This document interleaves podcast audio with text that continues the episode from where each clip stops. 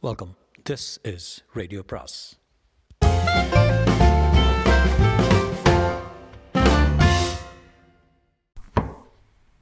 சுஜாதாவின் ஆரியபட்டா பாகம் இரண்டு. சங்கர் ஒரு நீண்ட இரவுக்கு தயாராகி டீ வரவழைத்து குடித்துவிட்டு ஆனந்த் என்ன வேலையில் இருந்தார்? என்று கேட்டார். அலமாரி புத்தகங்கள் பல விஞ்ஞான புத்தகங்களாக இருந்தன.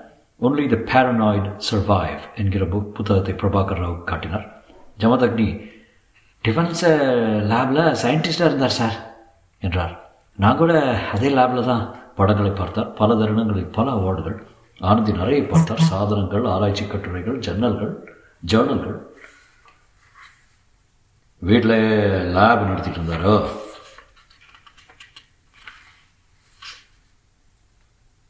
அசாமி சூட் போட்டிருக்கார் கவனிச்சியா சங்கர்? ஆமாம் சார் எங்கேயோ ஃபங்க்ஷனுக்கு கிளம்பிட்டு இருக்காரு சார் மேசை மேல் வைத்திருந்த அழைப்புதழை பார்த்தார் ஆரியபட்டா அவார்ட்ஸ் யூஆர் இன்வைட்டட் ம். பிரபாகர் இந்த ஃபங்க்ஷன் தான் என்றார். அதில் the director and the board of governors of DRL invite you to the scientist award function டிஆர்எல்ங்கிறது என்ன? டிஃபென்ஸ் ரிசர்ச் லேப் சார் என்றான் சங்கர். பிரபாகர் சங்கரிடம் தனியாக இந்த ஜமாதக்னி மொழி சரியில்லை. கொஞ்சம் அதட்டி விசாரிச்சுருங்க. போஸ்ட்மார்ட்டம் ரிப்போர்ட்டில் இறந்த நேரம் டைம் ஆஃப் டெத்து தெரிஞ்சப்புறம் அப்போ எங்கே இருந்தாலும் சோதிச்சிருங்க. ஏப்பா ஃபோட்டோ எடுத்தாச்சா? பாடியை விக்டோரியாவுக்கு அனுப்பலாமா? பத்து நிமிஷம் சார் இதனுடைய சங்கர் ஒரு கார்ட்லெஸ் ஃபோனை கொண்டு வந்து கொடுத்தார் சார் மிஸ்ஸஸ் பாரதி ஆனந்த் பிரபாகர். அவங்கள கூப்பிட்டாங்களா? சார் இல்லை சார் நாம தான் எஸ்டிடி போட்டிருக்கோம். ஹலோ நான் பிரபாகராக பேசுகிறேன் high grounds assistant superintendent of police ஏஎஸ்பிங்க miss Anand உங்களுக்கு நான் ஒரு துக்க செய்தியை சொல்கிறதுல ரொம்ப வருத்தப்படுறேன். உங்கள் கணவர் ஆனந்த் இறந்து போயிட்டாரு. கொலைன்னு நம்புகிறேன் மிஸ் ஆனந்த் மனசு தெரியுங்க. கூட யாராவது பெரியவரை துணை கூட்டிகிட்டு உடனே ஃப்ளைட்டை பிடிச்சிட்டு பெங்களூர் வந்தீங்கன்னா பாடியை பொறுப்பேற்றுக்கணும் நாங்கள் அதை போஸ்ட்மார்ட்டத்துக்கு அனுப்புகிறோம் விக்டோரியா ஹாஸ்பிட்டலுக்கு miss Anand very very sorry நீங்கள் உடனே வாங்க. உங்கள் அப்பா இருக்காங்களா? கூப்பிடுங்க. காத்திருக்கும் போது சே என்ன ஒரு உதவி உத்தியோகங்க. எத்தனை முறை ஏதாவது துக்க செய்தி சொல்ல வேண்டியது பாரு. இந்த கேஸோட நான் ரிசைன் பண்ண போகிறேன் சங்கர் என்றார். போன முறை அந்த காலேஜ் பொண்ணு சூசைட் பண்ணது இதே தான் சார் சொன்னீங்க. சென்னையில் திருவான்மியூர் பகுதியில் கடற்கரை அருகில் பாரதியின் தங்கை தந்தை வீட்டில் காலருகில் டாபர்மேன் படுத்திருக்க தூரத்து அலை ஓசை கேட்க பாரதியின் தந்தை மாலை பேப்பர் படித்துக் கொண்டிருந்த போது டெலிஃபோன் உடுத்தாமல் ஒழித்தது பாரதி அதை எடுத்தாள் நைட் கவுனில் இருந்தாள் அவள் நெற்றி போட்டு சற்றே கலைந்திருந்தது. தற்செயலான விஷயம்தான். பாரதி சற்று நேரம் மௌனமாக டெலிஃபோனில் பிரபாகர் ராவ் சொன்னதை கேட்டாள் அவள் அப்படியே ஸ்தம்பித்து போனதை அவள் தந்தை சந்திரசேகர் கவனிக்கவில்லை. அவளை பார்த்தபோது திகைத்தாள். ஒரு கணத்தில் அத்தனை அழகும் கலைக்கப்பட்டவள் போல அப்படியே தோய்ந்து போய் தோல் சரிந்து நோ என்றாள். நம்ம? பாரதி பதில் சொல்லாமல் பிரவைக்கும் கண்ணீருடன் அடக்க முடியாமல் அழுதாள். தந்தை என்னம்மா என்னாச்சு? ஏதாவது விபத்தா? பாரதி ஃபோனை அவரிடம் கொடுத்தாள். ஆனந்த் ஆனந்த். அது இன்னும் உயிருடன் இருந்தது. Hello I'm Bharati's father speaking who is it சற்று நேரம் கேட்டார். அவர் முகத்தில் எந்தவித உணர்ச்சியும் தோன்றவில்லை. நெற்றிப்புறவை மட்டும் பின்னிக்கொண்டு நரம்புகள் தெரிந்தன. I say I say I will tell her பாடியை எடுத்துகிட்டு போகாதீங்க. அடுத்த ஃப்ளைட்டை முடிச்சுட்டு வந்துடுறோம் என்றார் ஃபோனை வைத்து மை சைல்டு என்று அவளை கட்டிக்கொண்டு அழுதார் இரவு பளிச்சு பளிச்சென்று ஃப்ளாஷ் ஃபோட்டோக்கள் முடிந்ததும் ஆனந்த் வீட்டில் வாசலில் கூட்டம் குறையவில்லை. கோர் ஆஃப் டிடெக்டிவ்ஸ் வேன் வந்திருந்தது. பல கோணங்களில் அவர்களும் படம் பிடித்தார்கள். பிரபாகர் ராவ் அலமாரியில் உள்ள ஃபைல்களை எல்லாம் புரட்டினார். பேட்டன்ட் ஆப்ளிகேஷன் ஃபார்ம் ஒன்று பலவித ரிசர்ச் பேப்பர்கள் புத்தகங்கள். பெரிய இன்வென்டர் போல தெரியுதே என்றார் சங்கர். பிரபாகர் ராவ் பத்திரி பத்திரிகைக்காரர்கள் ஃபோட்டோ எடுப்பதை பார்த்து உயிரோடு இருக்கிறப்ப ஒரு நாளாவது இத்தனை ஃபோட்டோ எடுத்துருப்பீங்களா சந்தேகம். என்னப்பா புதுசாக இருக்க?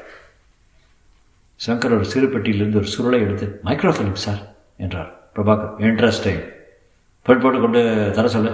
என்ன வெங்கடேஷ்? எனது இன்ட்ரெஸ்டிங் வெங்கடேஷ் ஃபாரன்சிக் எக்ஸ்பர்ட் ஒரு டூ வீலர் ஜன்னலோரத்தில் கிடந்த துப்பாக்கி கொண்டு எடுத்து பிரபாகரிடம் காட்டினார். துப்பாக்கி இங்கே எங்கேயும் கிடைக்கல. வெளியே பேட்டை நாய்கள் அத்தனையும் குறைக்க தொடங்கின. அவற்றை நீ எல்லாம் நாட்டி என்றது போல அற்பமாக பார்த்து கொண்டு அடர்த்தியான வாள்களை ஆட்டிக்கொண்டு போலீஸ் நாய்கள் வந்தன. முதலில் அந்த இடத்தை முகர்ந்தன. சடசடவென்று வெளியே சென்றன.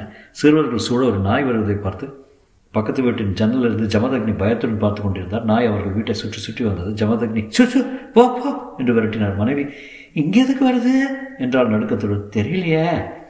ஐயோ உங்களை அரெஸ்ட் பண்ணுவாங்களா? மூக்க கிடுக்கியில் திருவாங்களா? ஜமதக்னி ஏன் அப்படி ஒரு ஆசை உனக்கு? பின்ன ஏன் நாய் நம்ம வீட்டுக்கு வருது? நாய் கேளு என்றார்.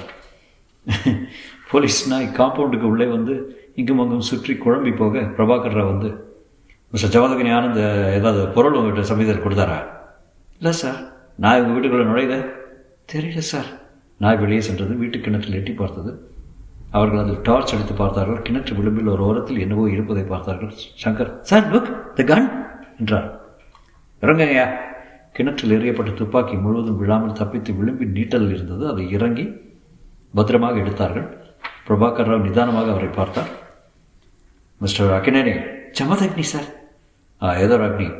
நீங்கள் ஹைகிரவுண்ட் போலீஸ் ஸ்டேஷனுக்கு வர வேண்டியிருக்கோம். ஜமத் அக்னிபதி ஏன் சார்? என்றார் ஹீனமாக பிரபாகர் துப்பாக்கி உங்களுதா ஜமத் ஐயோ துப்பாக்கி லைஃப்பில் தொட்டு பார்த்தது கூட இல்லை சார். மனைவி எந்த முனையிலிருந்து அதை சொல்லணும்னே அவருக்கு தெரியாதுங்க. எப்படி உங்கள் வீட்டு கிணத்துல இது கிடக்க. தெரியாது சார். எதுக்கா ஸ்டேஷன் வந்தே ஆகணும் நீங்கள் மனைவி ஐயோ உங்களை தூக்கில் போடுவாங்களா? என்று பதினாள் ஏ பயப்படாதீங்கம்மா. அவர் கேட்குறத பாருங்க சார். அந்த நீண்ட இரவு பிரபாகர் ராவ் சங்கருக்கும் இன்னும் முடிவடையவில்லை. காலை வரை அவர்கள் வீட்டுக்கு போகவில்லை. மறுதினம் காலை ஒரு கணவன் இறந்ததையோ ஒரு மனைவி பதறியதையோ கடமை உணர்வு மிக்க போலீஸ் அதிகாரிகள் துக்கம் எழுந்ததையோ தூக்கம் எழுந்ததையோ கவனிக்காமல் பொழுது மலர்ந்தது. பெங்களூரின் டீசல் மூச்சுக்கள் அதிகாலை துல்லியத்தை நாசமாக ஆயிரம் ஹாரன் குரல்கள் நகர மக்களுக்கு பள்ளி எழுச்சி பாட ஆனந்த் வீட்டு வாசலில் பாரதியும் தந்தையும் ஆட்டோவில் வந்து இறங்கினார்கள். சந்திரசேகர் மகளை அணைத்துக்கொண்டு take a deep breath my child என்றார் பாரதி தன் நெஞ்சை பிடித்துக் கொண்டார் வாசல் தயங்கினார்கள். பாரதியின் முகம் விகாரமாக மாறியது. உள்ளே நுழைந்தாள் பாரதியும் ஆனந்தும் அருகருகே நிற்கும் ஃபோட்டோ அவளை வரவேற்றது. அதை பார்த்ததும் அவள் உணர்ச்சி பீரிட்டு அழுதாள். வேண்டாம் வேண்டாம் நான் பார்க்கல பார்க்க மாட்டேன். தந்தை அவளை அணைத்து சமாதானப்படுத்தினான் பாரதியே மனசை தேத்திக்கம்மா. நான் போயிட்டு போயிட்டு எதுக்கு இருக்கணும்? அவர் போனப்புறம் நான். தந்தை குரல் குரல் தழுதழுக்க இருக்கணும்மா. உனக்குள்ள வளர்ற குழந்தைக்காக தான் இருக்கணும்ல? பிரபாகர் ஜீப்பில் வந்து இறங்கினார். உள்ளே வந்து மிஸ் ஆனந்த் எக்ஸ்ட்ரீம்லி சாரி இந்த துக்க சமயத்தில் உங்களை கேள்வி கேட்டு தொந்தரவு செய்ய விரும்பல.